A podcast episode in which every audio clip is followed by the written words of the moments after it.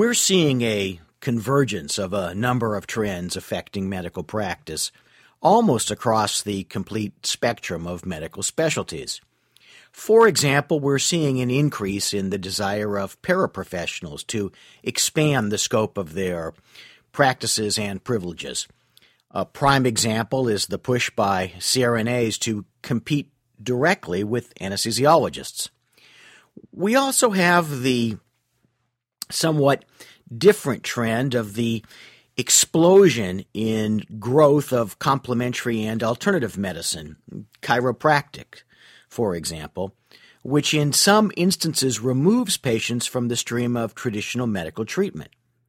As another trend, we have tremendous competition, certainly at the hospital based medical specialty level and also in some office based areas, from actual national practices, as well as from the physician management companies and staffing services masquerading as so called national groups.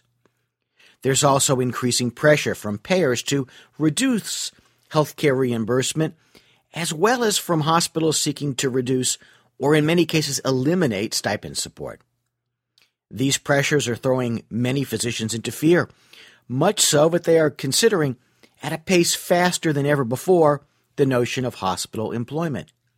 Of course, that ties in with another trend, so called physician alignment, including ACOs, management deals, and, of course, direct or indirect employment. But the major problem with hospital employment is that while independent medical groups can set compensation freely, that is, at true fair market value, hospitals, due to a host of compliance restraints, are forced to restrict compensation to opined to healthcare fair market value. If you've listened to my podcast, How the Downward Spiral of Fair Market Valuation Will Destroy Your Future, then you know that hospital paid fair market value compensation will result over a very short period of time in a spiraling down of physician compensation. That's because fair market valuation consultants look to national studies to peg their opinions, and because they generally won't opine as to more than the 75th percentile of compensation as shown on those studies.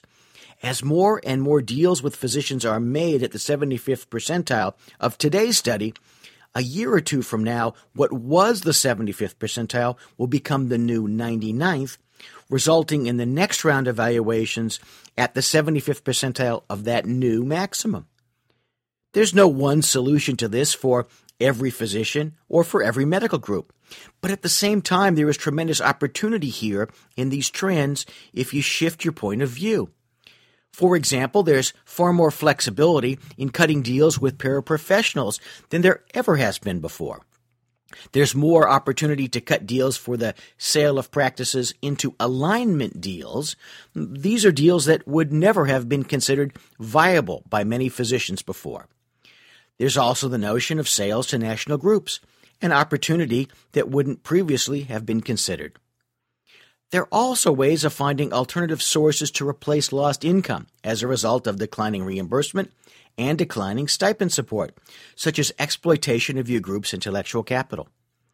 While the general trends in the healthcare marketplace are creating uncertainty and fear, there is a way out. The issue is what's the right way out for you or for your group?